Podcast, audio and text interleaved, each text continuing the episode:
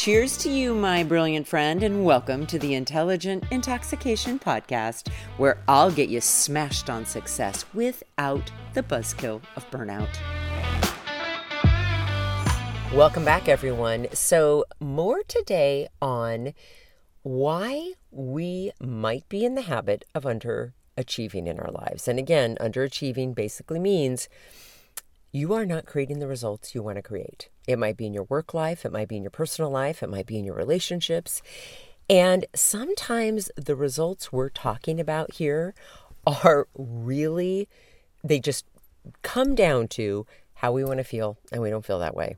We want to feel satisfied, and instead, we feel really frustrated and dissatisfied, dissatisfied all the time. We want to feel excited, and instead, we feel really disappointed. We want to feel fulfilled and purposeful, and instead, we feel angry. So it's whatever you would define as a result or an outcome. Okay. So here is something else that I have noticed impacts achievement or creating results the level of support you have in your life. Okay, so I, again, I'm thinking back to kids that I worked with in the past, right? And what are some of the factors that really impacted whether or not they achieved or created results that they were really proud of, whether or not they were all of a sudden, or not all of a sudden, but they tended to be overachievers, which mm, typically, here's how I define that they were creating results above and beyond what they found to be satisfying and fulfilling in order to please other people. Or they were underachieving, which basically meant they weren't creating the results, right, for a variety of reasons. But oftentimes it had to do again with support. Sometimes they didn't really have a lot of support um, from parents or from family. Sometimes they were isolated and they didn't have a connection or a a tribe or a group of people or friends, right? They didn't have that like social emotional attachment to others that really is important, right? Or they didn't have support in regard to like a teacher or a coach or a mentor, right? Who they could look to to inspire them. So, here are my questions for you today, my friend. If you are resonating with these couple of episodes regarding underachievement, right, because you really feel like there are there's something that you really wish that you could have accomplished or achieved or created in your life and you you haven't. And the more you hear this, the more you realize that what could be really impacting that is that you don't have the support. Okay. Now, a couple of thoughts for you. Here's where I find support. Sometimes I find support in the form of a teacher. Okay, so I might buy a course. For example, I've, I've mentioned that I'm working on my first nonfiction book. And so I invested in a course and I love this guy. And I'll put his name in the show notes. Um, I believe his last name is Rudinsky, Matt Rudinsky. Um, his company is, I can't even remember the name. See, this happens every time I get on the podcast, so excited and my mind goes blank. Anyways, I'll put it in the show notes. But I love this guy. And so I hired him as a teacher to help me write my first book. Okay, so sometimes support comes in the form of a teacher, sometimes it can come in the form of a mentor. And all a mentor is, guys, is someone who's a couple steps ahead of you. So when I want to learn something new or I want to create something new, I look for someone who is a couple of steps ahead. I don't need someone who's years ahead. I just need someone who's understands or who has experienced my couple of next few steps, okay? Sometimes I find support in coaches that I've hired, and I'm always hiring new coaches to help me. And what I love about it is it's a place where I can share completely confidentially and transparently what it is that I really want and what's getting in my way and the resistance and my frustration and all the things. And I know that that person is really going to help me work through all of that, right?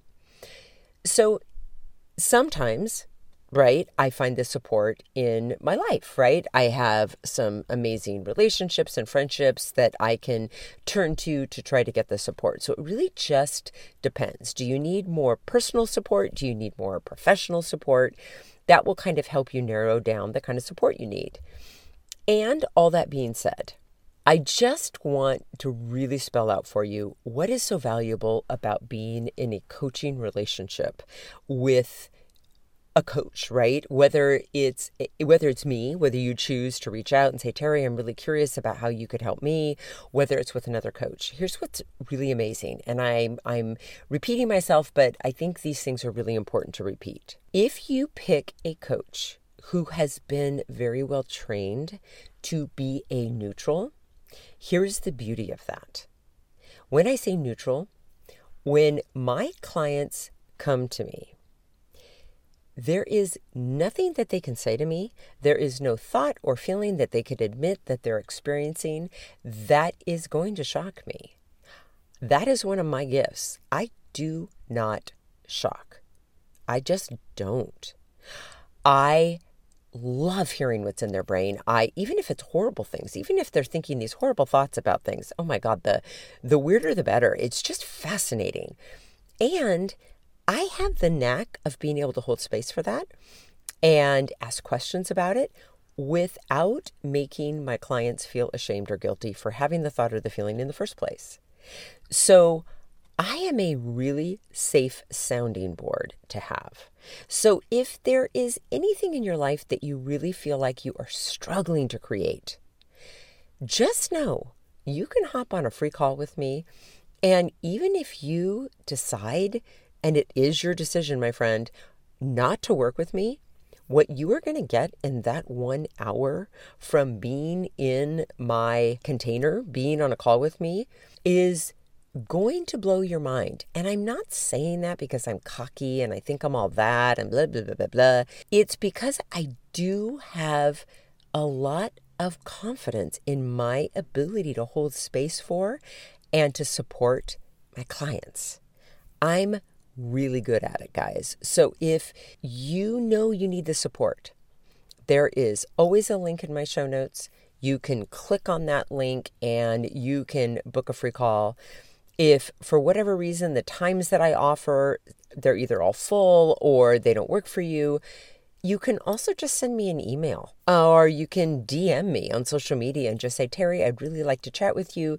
Do you have other times available? It can be that easy. I am extremely flexible that way, and I will make time for you. All right, my friend, as always, thank you so much for being here today and listening, and have an intoxicating rest of your day, and I'll see you again tomorrow. Hey, my friend, if you're thirsty for more than this daily shot and ready to intoxicate the hell out of your personal or professional life, I'd love to invite you to coach one on one with me. It all starts with a complimentary happy hour call. Head on over to terribradway.com. That's Terri with two R's and an I. Bradway, spelled just the way that it sounds. Once you get there, my friend, click on the Work with Terri button and we'll take it from there. Thanks for listening and have an amazing day.